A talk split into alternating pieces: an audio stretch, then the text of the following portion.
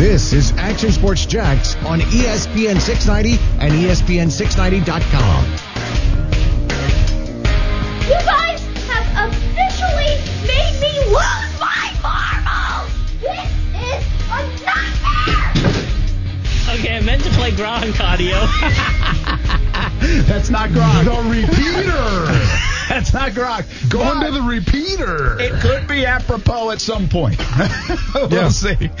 we will see. All right, so much to get to. Two hours left here on Action Sports Jax on ESPN 690. A reminder, have a TV special tonight on CBS 47 and Fox 30. One hour long. Get you ready for the draft, which starts at 8. Jags should pick around 9 o'clock and also 10.15 when they take their 20th overall selection. And you can listen to the draft right here on ESPN 690. Brent Martineau, Austin Lane. This was a special day for Austin Lane back in 2010 when he got drafted by the Jacksonville Jaguars Oh, yeah. in the fifth round. Kuz is here as well as we hang out on a Thursday. And now we're going around the AFC South. We'll visit with Stephen Holder. Covering the Colts from the Athletic in just a bit. Seth Payne, former Jaguar, by the way, who's out in Houston covering the Texans now. We'll meet up with him in a moment. But first, our buddy in Nashville, Tennessee. A year ago, the draft was in Nashville. The place was rocking, and now everybody's working from home. Say hello to Steve Layman. What's up, man? How you doing? Hope you and your family are doing well. Hey, Brent, we, we are doing well, but let me tell you, it is a much different scene this year. I'm actually about a hundred yards from Broadway, where I'm currently at at the moment, and you know, a year a year ago, there were 200,000 people out there getting set for the first pick and opening night of the draft, and you can count the number of people on Broadway right now on two hands. So That it is is a- a totally different scene, and for people who know Nashville, it's wild. It's something you could have never imagined, obviously. That is incredible, really. You know, you take a place uh, like Broadway and, and that spot. Uh, that you're right about that. The, the the norm. You know, I went to St. Augustine a couple weeks ago in George Street right there. You know, where and it was a Saturday afternoon and there's nobody there. I mean, that's what's the crazy thing is see that dynamic and that's how we'll remember this time a little bit, right? Empty ball fields, uh, crazy draft like tonight, but also empty streets in some of the populated areas. All right, man, tell us about the Tennessee Titans. I know you've got to be pretty fired up there in Nashville. What you guys were able to do a year ago. Obviously, you keep Derrick Henry, young man from Yulee, right up the road here in the Jacksonville area on a franchise tag. Uh, you, sign Tannehill to an extension, uh, which I still think could be debatable, but uh, they got to love uh, the momentum they have there in Titanland.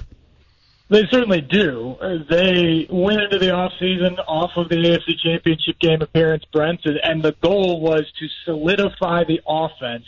That in the second half of the year, you can make the argument once Ryan Tannehill came in that it was as good as any offense in football besides maybe the Chiefs with a healthy Patrick Mahomes in terms of the yards per game, the points per game. Tannehill led the NFL in passing efficiency, and obviously Henry was the NFL's rushing champion. Those two guys were the priority for Jon Robinson for sure. They were able to get Tannehill on the four-year deal. He's the franchise quarterback moving forward. They want a long term deal with Henry. They weren't able to do that, so they stuck him with the franchise tag for this year, though they still believe they have a great opportunity to get a long term deal done before the season begins. But now that means they go into the draft needing some things in particular, and one guy that I, I was hopeful for going into the offseason that they might be able to figure out a deal for was Logan Ryan, the cornerback, because he's such a versatile defender. He's great inside in the slot. He's a great blitzer. He's good in run support, and he's just a good guy in the locker room in terms of his leadership quality. They didn't get that done. He's still out there on the free agency market. So to me, that means the Titans' biggest priority in this draft is cornerback. They've got seven selections. I wouldn't be surprised if you see them use at least two on that cornerback position. And, and right now, that would be my pick at 29 if indeed they stay there. Steve Austin, man, it's great to hear from you. I can only assume that for this draft, obviously, it's it's going to be at your house. You're not going to be out and about, but I can only assume that you're, you're going to be rocking another legit, bona fide three piece suit. A- am I correct with this? Uh, well, I will be I will be at home tonight for the draft. I can say that. And since that's the case, we might be a little more casual than normal.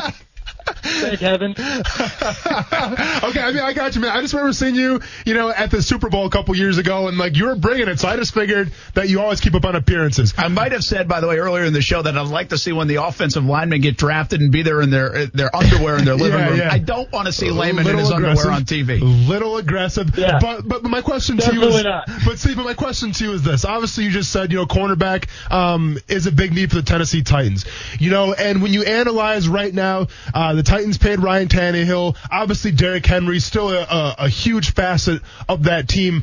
When it comes to offense and when it comes to addressing some of the needs on offense, are they going to help more? I guess you would say Tannehill, maybe get another receiver or something of that, or are they going to rely on Derrick Henry and maybe go after a guard or someone to replace Conklin? I think they will probably address wide receiver at some point, though I don't think it's as as drastic of a need as some people may believe. AJ Brown was a very good wide receiver last year as a rookie, who you would assume would only get better. Mm-hmm. Corey Davis has not lived up to the number five pick in the draft, but he was hurt much of last year. A lot of people didn't know that. He played through it. I think they still believe he can be a very good at least number two wide receiver. And Adam Humphries missed a big chunk of last year. And a couple years ago, he had 76 catches for the Bucs. So I think they feel like they've got pass catchers, Jonnu Smith, a tight end as well. They will probably pick up a wide receiver in there. And then at, at, at right tackle, they moved Dennis Kelly, who was their sixth offensive lineman, who's played both right tackle in the past when Conklin was hurt and left tackle last year when Taylor Lewan started the year suspended. So now he moves in at right tackle. I don't think they feel like they have to get a tackle that could start right away, but I do think they probably will go there at some point in the draft. The other thing they'll likely do in the draft is get a backup for Derrick Henry. They cut Dion Lewis a, a few weeks ago, right before free agency started, actually. I think they would love to get a change of pace back, somebody who can catch the ball out of the backfield, and a guy who's really good in protection game, because frankly, that's probably the biggest weakness in Derrick Henry's game is his blocking and pass protection. So that sort of third down change of pace back for Derrick Henry, I think, will also be a priority this weekend. Good stuff from Steve Layman. By the way, I'll back up his cornerback talk with this little nugget from ESPN. The Titans were one of two teams in the league ranked outside the top 10 in completion percentage, yards per attempt, and touchdown interception ratio outside the numbers last season. The other was the 3 and 13 Redskins. That from ESPN. Steve Layman, good uh, to hear from you, man. Have fun on draft night and uh, be well with the family.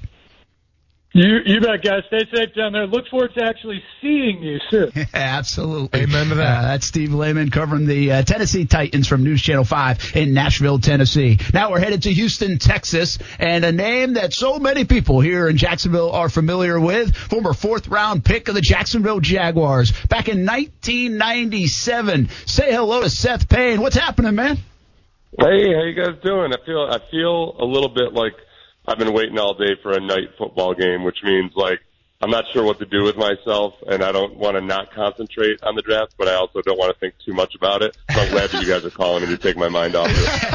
That's what we're here for, man. put, yeah. with uh, Sports Radio 610 in Houston, you're on uh, not only with Brent Martin, but with uh, former fifth round pick of the Jacksonville Jaguars back in 2010, Austin Lane. What are they talking about in Houston? Because I know a lot of folks outside of Houston have been talking about the Texans and Bill O'Brien and, well, maybe that DeAndre Hopkins move quite a bit. Yeah, oh yeah, we haven't had a chance to even talk about the draft too much until this week. And honestly, because who the, we don't have a first round pick in Jack in in Houston, so I'm I'm kind of jealous of you guys with uh, two first rounders right now.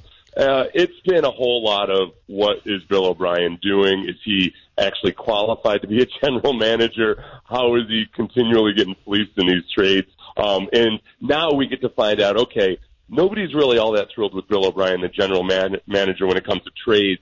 How, let's see how he handles the draft. Seth, you know, in terms of the Houston Texans right now, to me, they're the gift that keeps on giving.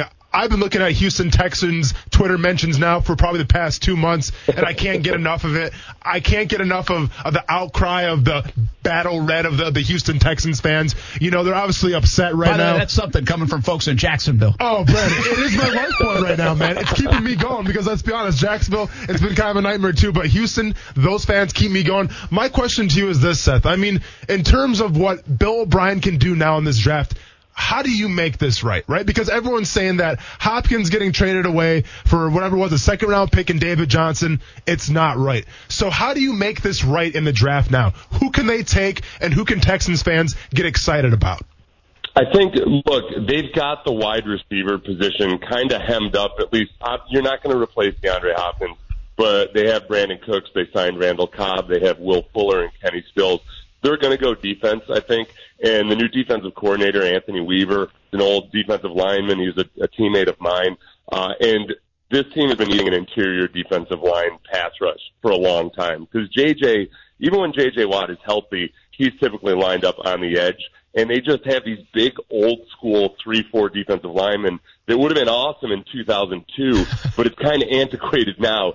So I think they're going to end up taking one of these guys, whether it's Ross Blacklock, Neville Gallimore, Marlon Davidson, all these guys that are kind of either late first round or second round type guys. They're all jumbled up, and different teams might value different things. I think that's who it's going to be as an interior defensive lineman. Well, just to back up your point too, a, a little uh, note from ESPN on the defensive line: the Texans' defense allowed 3.2 yards before contact per rush this season. Third worst in the league, by the way. The Jaguars are right in that boat as well. The space was a major reason why Houston allowed 4.8 yards per rush, easily the highest in the team's 18 year history. Now, you mentioned some of the additions, though, on the offensive side. If you take the DeAndre Hopkins trade out of this, Seth, as Seth Payne joins us here on Action Sports Jax on ESPN 690, former Jags player, covers the Texans. If you take away the Hopkins kind of shock value and you just put this offense out on the field to somebody who hadn't been paying attention, it's really not that bad, right? I mean, you got Cooks, you got Fuller, you got Cobb, you got Houston Johnson, Texans you got shill Brent Watson. Martineau talking right I'm now. ser- I mean, How is much it- they paying you? Is it as bad as people are saying? I mean, or is that just you got to you got to kind of hit and hope that these guys play like their name said they once played? Right, exactly. Like they once played. That's the big thing because Brandin Cooks is coming off of a down year where, by the way, he's had four concussions in the last Yeah. two seasons. He he hasn't. Well, I guess the last two calendar years because one of them was in the Super Bowl um, a couple years back. But eh, he hasn't missed many games. But you wonder if that's one of the reasons that his production fell off last year. I mean, they took on David Johnson's contract, and David Johnson hasn't had a good year since 2016. They traded for Duke Johnson last year and then criminally underused him. All I talk every time I was approached by a, a fan last year in Houston, it was generally an angry fantasy owner of Duke Johnson that was wondering why are we not throwing to Duke Johnson? And uh, the real issue that fans have, and understandably so, is that it feels like Bill O'Brien is spending draft picks, spending money on guys like Randall Cobb, and nobody really believes that you're going to get all that much out of it. So it feels like it feels like loading up on credit card debt for a vacation to Rhode Island. It's it's going to be at best a pleasant experience, but nobody expects it to be Pat Mahomes territory. Oh, you're, you're you're speaking my language, man, because my co-host here is from Rhode Island, and I can't even talk I- anymore. Oh, and I can't all of even a sudden, talk. oh, shots have been I- I fired. can't even talk right now. Aggressive shots coming from Seth Payne. I love it, dude. So, Seth, I, I, That was a shot to the heart right there, man. So I got a few more questions for you. So obviously, Deshaun Watson, man, he is the future of the Houston Texans, right? One can argue he's a top five quarterback right now. I know he kind of put out some cryptic tweets and everything regarding the trade of Hopkins, but how has he handled this whole situation? And how do you think he's looking at his head coach right now, in Bill O'Brien?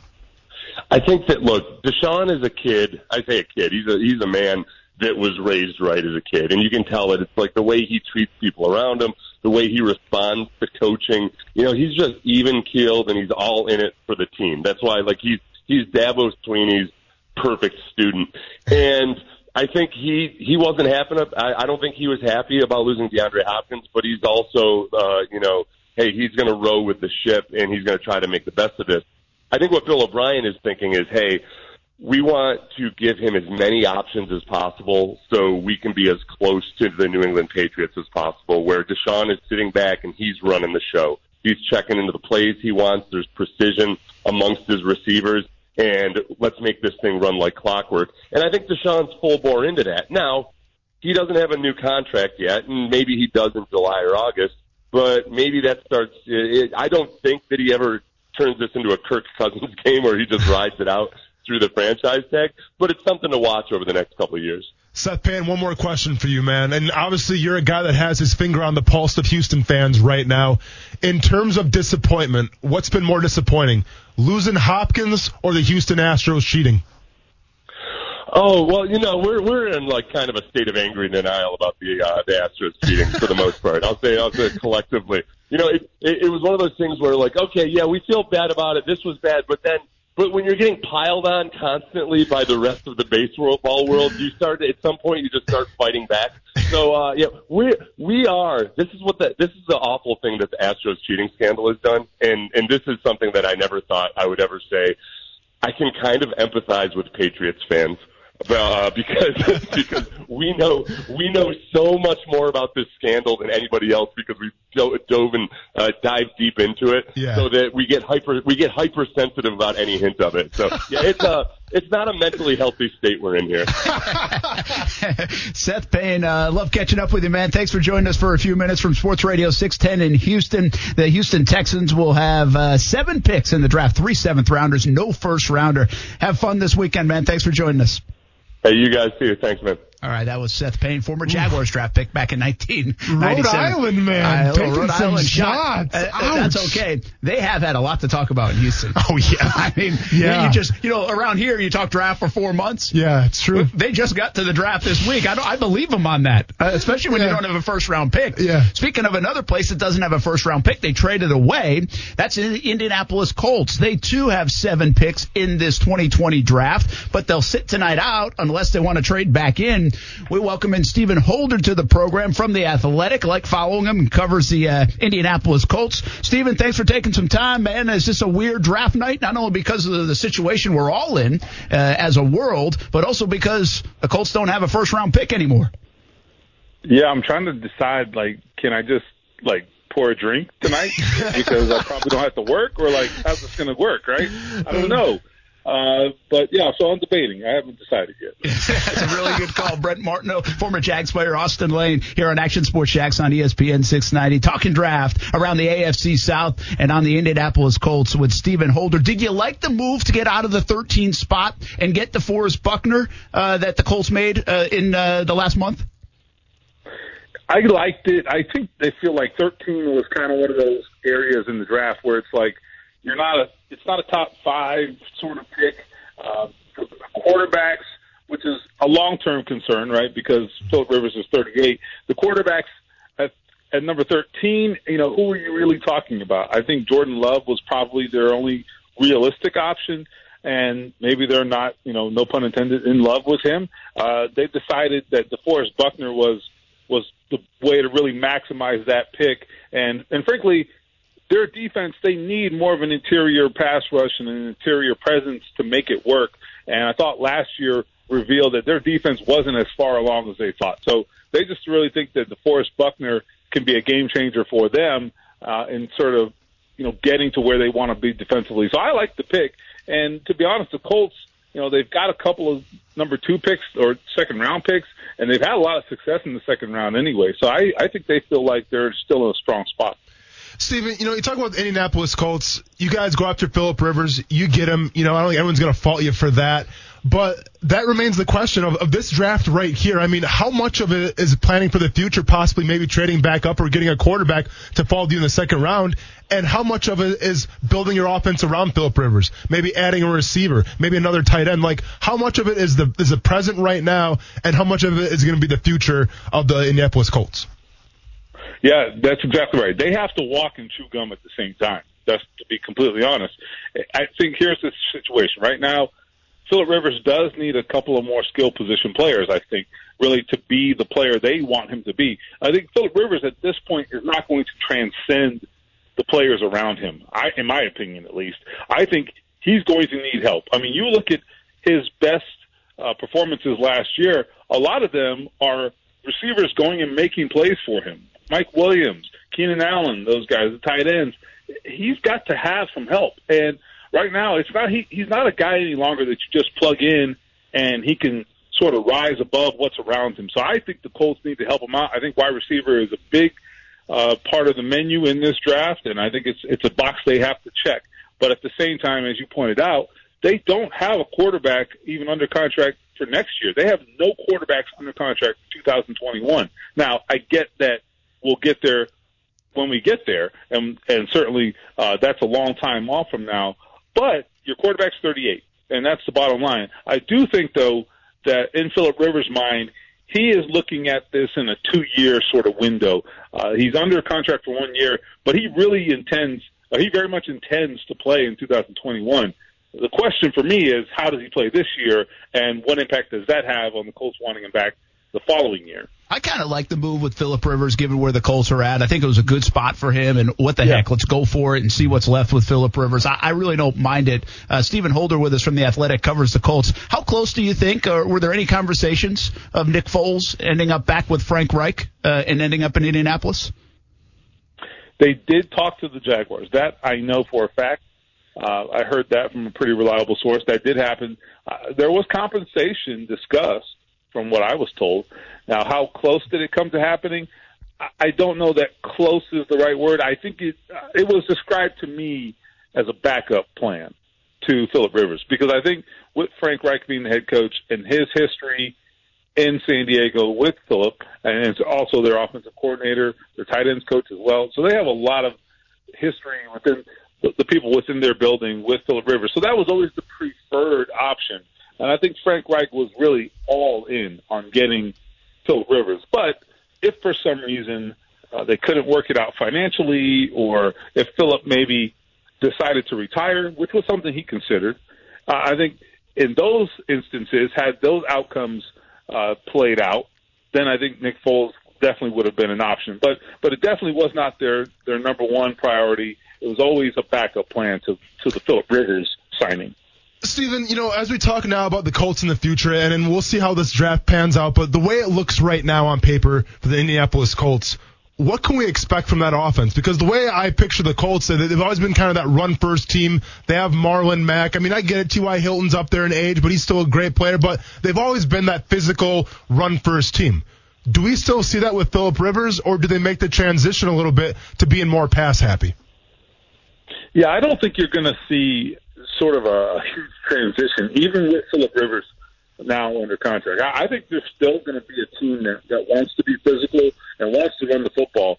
I think they're going to really take advantage of play action, which is going to be something that I think is going to help Philip Rivers. To be honest, I really think there's still going to be a team that wants to be physical. They have made some moves already that suggest that. I mean, they signed a fullback, a fullback. Who does that, right? And Roosevelt Nix. I love it. And I, I, they haven't had a fullback on the roster in about four years. So I mean, that was interesting. And then uh, certainly they've they've added a tight end yesterday. And like they, I really think that they still have an intention of of running the football. And look, they're the best unit on their team is still their offensive line, and and they they do protect well, but they also I think are an elite run blocking unit. So stick with your strengths. That's what I say. Stephen Holder from the Athletic, thanks for joining us, man. You know, it, I, I think they're fascinating because they could be the team to beat, and they also sign a couple of guys that name wise you're like, wow, I wouldn't mind those guys on my roster. Xavier Rhodes and Trey Burton. What do those guys have left? Uh, if they hit on them, Indianapolis could be really good in 2020. I know we got you on short notice today. I appreciate you jumping in on ESPN 690, and and hope we can catch up again soon. All right, guys. Hey, no problem. Thanks for having me. That's Stephen Holder from the Athletic. Uh, by the way, he mentioned, you know, defensive back, wide receiver, defensive line. Uh, from an offensive standpoint, this note from ESPN: Colts wide receivers ranked 28th in receptions. 30th in receiving yards. Yep. T.Y. Hilton, Zach Pascal were the only Colts wide receivers with at least 20 receptions uh, last year. So that will show you where they've been in terms of, he said, elite running, uh, and they have been. Uh, what's interesting to me, if you look at the AFC South, and we might talk about this a little bit more, about how the Jags can make gains. Two teams don't have first round picks. Jags have two. All three teams have seven picks total. Jags have 12. And what else is interesting is every team in the division, one of their primary needs is defensive back. So if you're the Jags, do you circle away from that a little bit with the bevy of picks and go get more offense to attack your in division rivals hmm. because they're thin there? Sure. Talk about that a little bit on the other side. And also, it's shock your mock for one final day. Will your name be called? Who had the best mock of the bunch? Nobody. Yeah, nobody. Nobody. And will Austin leave the segment sweating? Probably. Yep. Absolutely.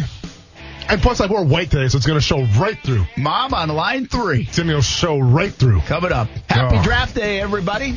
Coverage all night long here on Action Sports Jax, both on ESPN 690 and on the TV side, CBS 47 and Fox 30. We'll be right back. Currently, I am uh, 250 pounds. I actually woke up this morning and I was in my boxers and I weighed myself. Uh, dead weight this morning was 250 pounds. So a lot of people out there think I've lost 40 pounds, lost 50 pounds. Uh, I one time was in the supermarket about three months ago and this guy came up to me. He's like, I heard you lost 80 pounds. And I was like, dude, if I lost 80 pounds, I'd be looking totally different than what I look right now. Rob Gronkowski. Uh, yeah, he, he can say like, "It's sunny outside," and it would seem kind of funny. Yeah. You know? I mean, he's just he is such a character. Yeah. and uh, really good football player. Well, and then keep in mind here, this is going to be the ultimate commercial for CBD. Because if he comes back and is the Gronk of old, well, keep in mind that this guy's been in hyperbolic chambers. He's been in hot tubs full of CBD, just bathing in it, just basking in it. And if he comes back and does his thing, I mean, say no more, man. I think CBD stock prices are going to skyrocket through the roof. It's a good call. Yeah. Uh, and, and listen, a lot of people think, did he screw over the Patriots or whatever? I genuinely believe this guy's body was beat up, man. He's like a 31 year old guy that if you really watched him play, looked like he was older than Tom Brady. Yeah, it looked like he was in pain to run every single time he got the ball. Like it looked like it actually hurt him to run, you know? Now they just have to hope that these guys have something left because you think every move they make in this draft is going to be with those two guys in mind, especially Brady. Yeah. And and about going after it in the next year or two. And if they are wrong, and big time wrong because Brady's on the downside or, or whatever else, well, now you're in trouble as a franchise because you just set yourself way back. It's no, No, different you- than missing on a franchise quarterback in that regard. You did, but they've also done a great job though of what building the hype right now, right? Like we're in Jacksonville here, we're talking about all these Oh, negative doubt. things.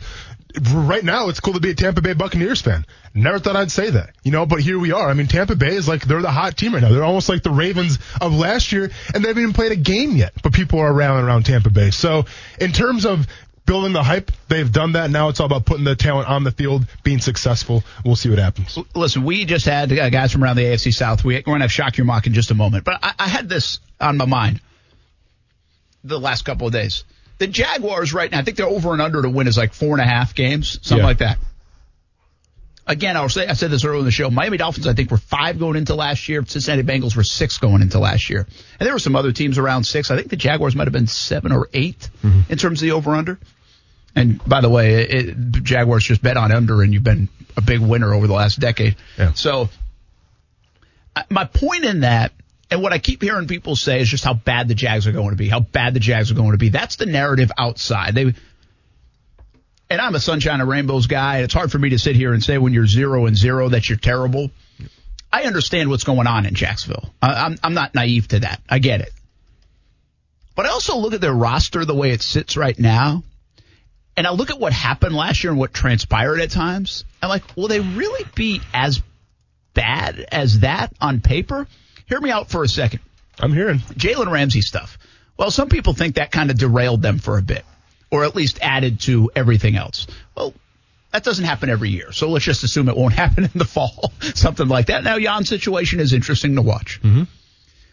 NFL teams don't give up 200 yards rushing plus five games out of 16. Doesn't happen. It doesn't happen. You know, and so even if they don't have Calais, even if they don't have Marcell Dareus, just the idea that that doesn't happen normally, even if you have just a moderate roster, I can't imagine that will happen again. Gardner Minshew went six and six in a rookie season that nobody expected anything out of him. Now they did stay healthy on offense. Fournette ended up having 1,600 total yards. DJ Chark had a career year, and their offensive line played all the games. So maybe things fell right, but I would say then to that, Well, that whole group is coming back, other than Marquise Lee, who, they just let go. And you're going to probably add pieces around it. And a guy like Minshew, wouldn't you think takes a step?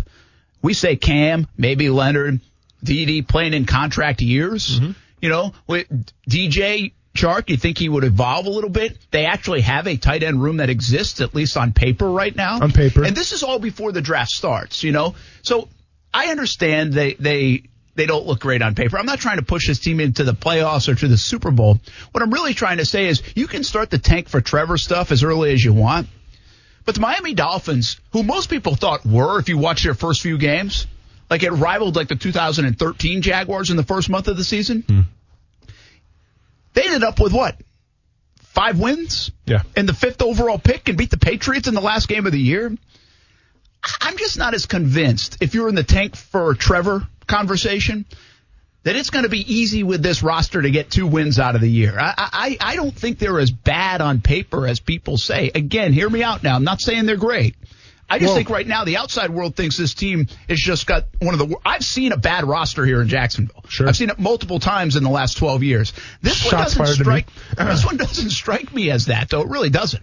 Let me ask you this: When you say bad, though, like what are we talking bad? Are we talking like a repeat of last season? we talking worse? we talking like give me some kind of I would think at the very least some gauge to go by I, here. I would think again the offense is all in, intact from a year ago, and Okay. you're hoping that it's healthier. Oliver, Eifert, and whatever you add to it, and Minshew takes a step, right? Yeah. Defensively, I get it. But what I'm saying, even defensively, if you don't even have great, like, if you don't have the Calaises and the AJ Bouyes and you have some holes and you're not great, like if you're not dynamic, I have a hard time believing they're just going to allow people to run like they did because they're going to address that.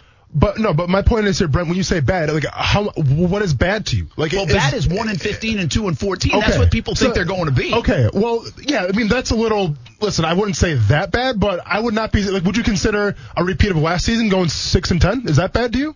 It's still bad. Okay, so Yes, that's- but it's not as bad as what people are People are- projecting. listen, That's my point. Okay, I got you. I mean, and I get it. There's there's ebbs and flows of what you define as bad.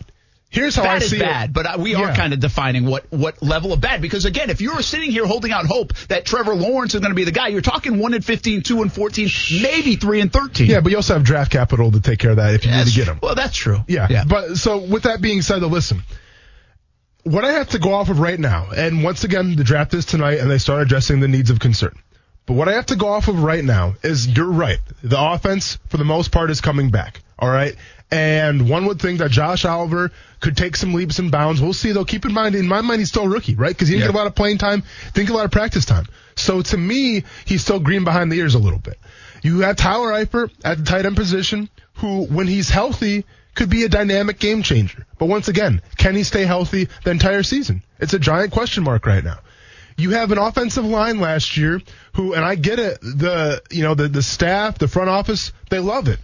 But once again, if you don't change anything from that offensive line this year, and it's fourth and one, are you confident that the Jacksonville Jaguars can convert a fourth and one on a goal line situation or not? If you use a fullback. If you use a fullback, maybe. But, but I'm saying right now, probably not, Brent. Yeah. And I'm looking at a defensive line who just lost Calais Campbell, Pro Bowler, who was supposedly was the best run-stopping defensive tackle in the entire NFL.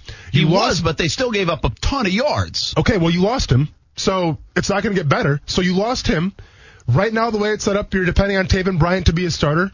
So a position that he's never been in before in terms of starting. He's never had that experience. You've lost your cover corner with AJ Bouye, and now you're depending on Tre Herndon, unless once again, we'll see what happens in the draft. But right now, the way it stands, you have Tre Herndon. And a linebacking core last year, that was atrocious. Yeah. This, Now- it's an upgrade this year. We, yeah, I mean, On paper. uh, uh, We're on paper. yeah, Working yeah. on paper. I mean, with Joe Schobert, obviously, yeah, playing middle linebacker, that's exactly what you want. Myles Jack playing the weak side, one would think it's going to go better from him there.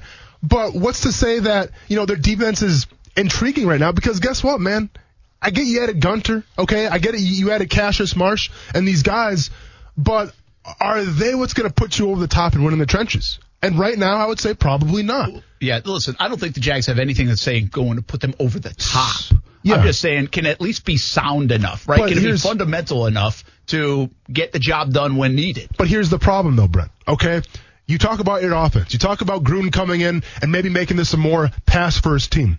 That's great. But what that leads me to believe is there'll be shootouts this year. How many shootouts are you confident in the Jacksonville Jaguars winning right now with their secondary and with their pass rush and with their defense? Probably not too many. Okay? I don't care if the Jaguars put up 25, 30 some points a game. If you're giving up 40 points a game, it's not going to matter. So right now, and once again, I get it. We'll see what happens after the draft. I'm just saying the way it looks right now on the roster, you, you can do these shootouts if you want to. But I think it's going to be a game that they want to stay away from until the defense gets addressed. Yeah, it's interesting. You know what kind of got me on this topic is I think the Jags are underdogs in every game according to Vegas. And on top of that, they were like a four and a half point dog, I think, uh, is, is, the line, like obviously way ahead in, against Cincinnati. Mm-hmm. I'm like, wait a minute.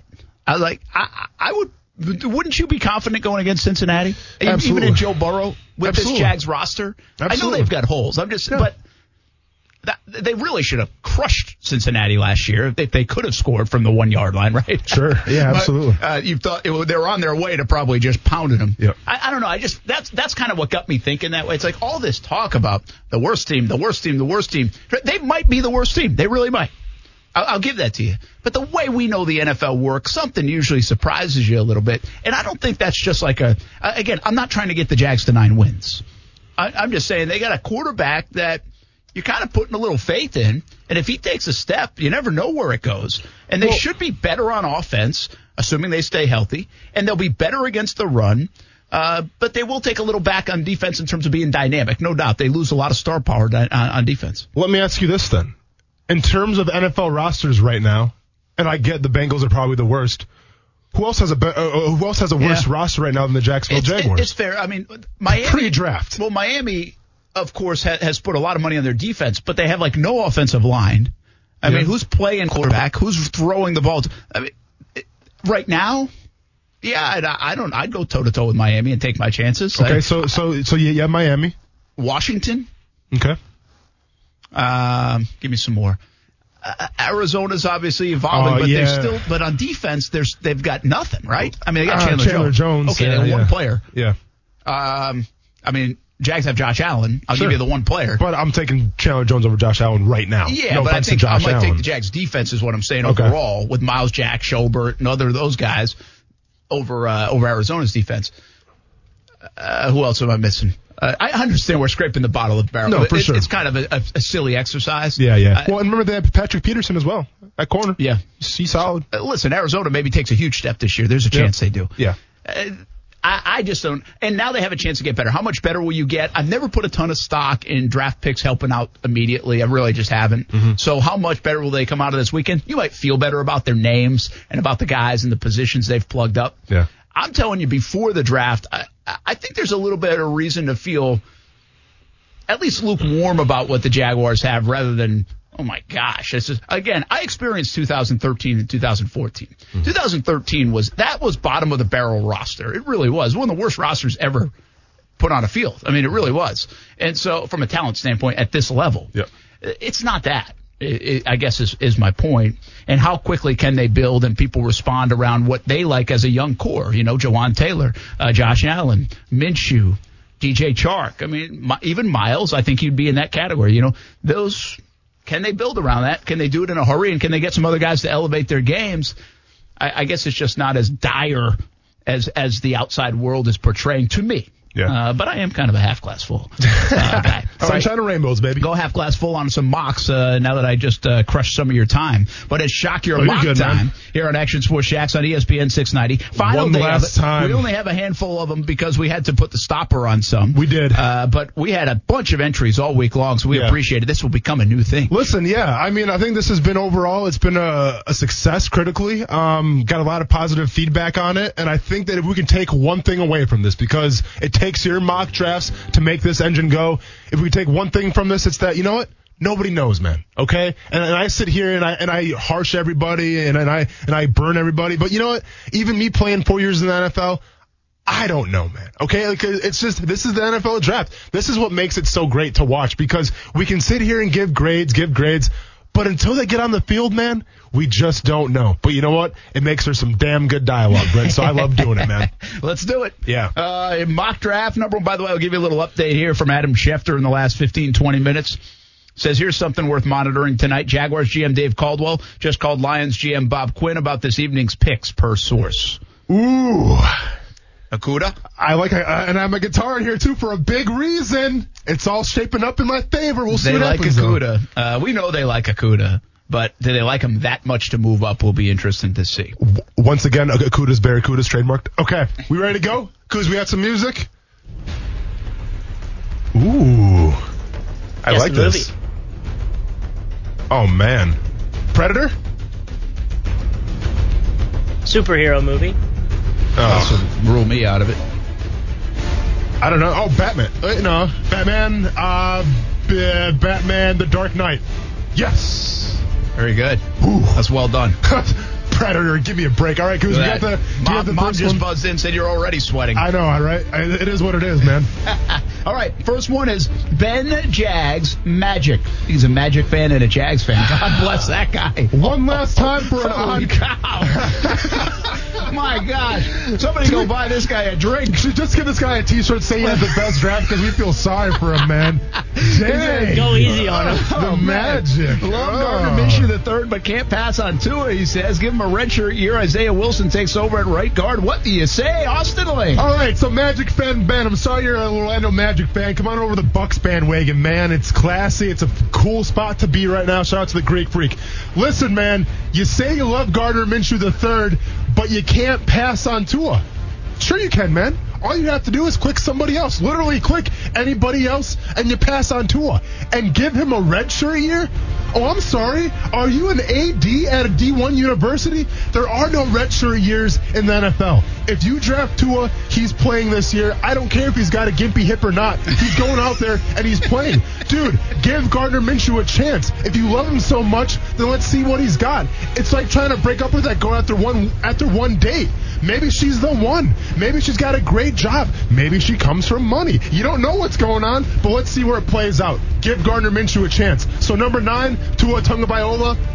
Hate that pick. Can't stand it. I want to dump you right here, but let's go on a little more. Number 20, Javon Kinlaw. Brent, in a perfect world with sunshines and rainbows and, you know, candy canes and lollipops, Kinlaw falls number 20.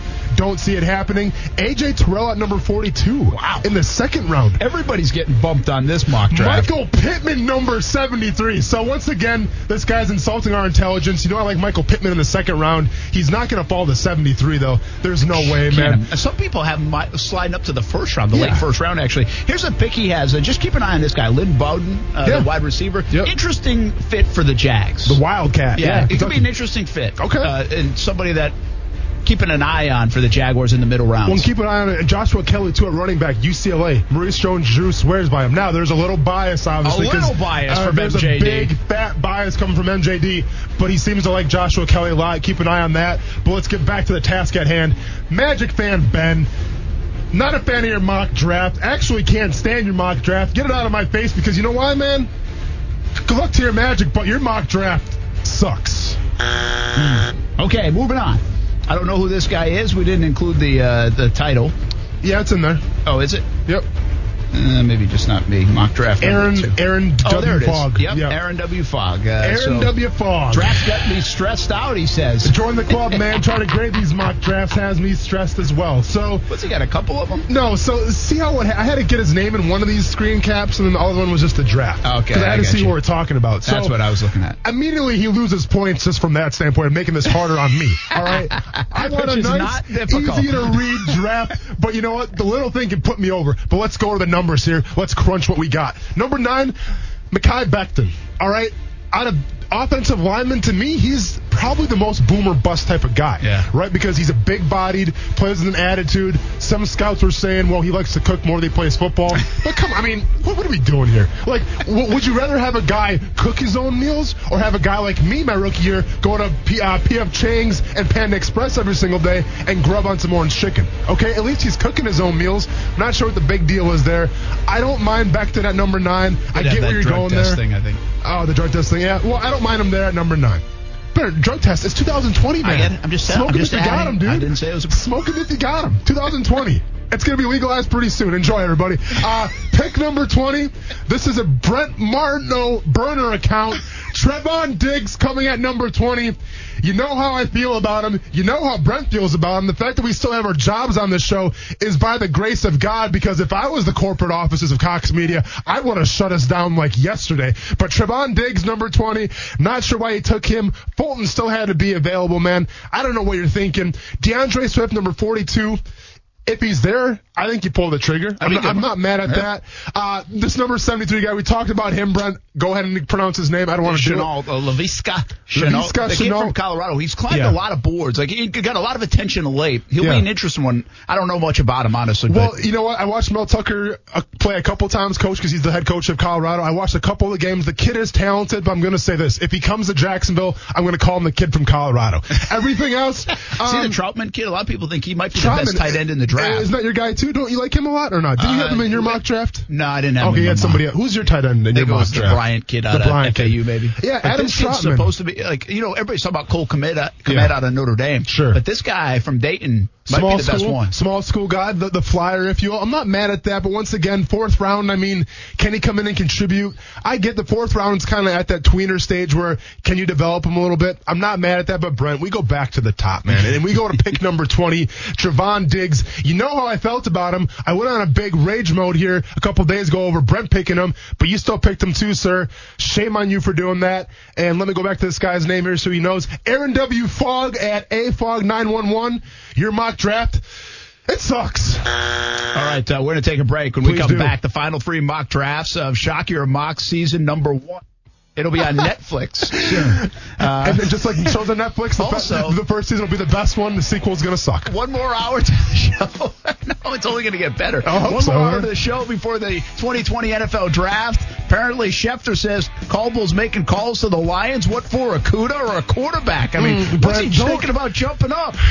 Play the uh, audio again. Gonna lose my marbles. Austin has his guitar out. He brought his guitar Yeah. for something. Yes. I don't know what, Yep. but apparently he's playing guitar. I am playing guitar. I, I just learned last night actually, so we're gonna try, my first time playing today. We'll see what happens. the Austin Lane debut and Shock Your Mock continues, plus some prop bets and our bold predictions in the final hour on ESPN You guys have officially made me lose my marbles! When you need mealtime inspiration, it's worth shopping Kroger, where you'll find over 30,000 mouth-watering choices that excite your inner foodie. And no matter what tasty choice you make, you'll enjoy our everyday low prices, plus extra ways to save, like digital coupons worth over $600 each week. You can also save up to $1 off per gallon at the pump with fuel points. More savings and more inspiring flavors make shopping Kroger worth it every time. Kroger, fresh for everyone. Fuel restrictions apply.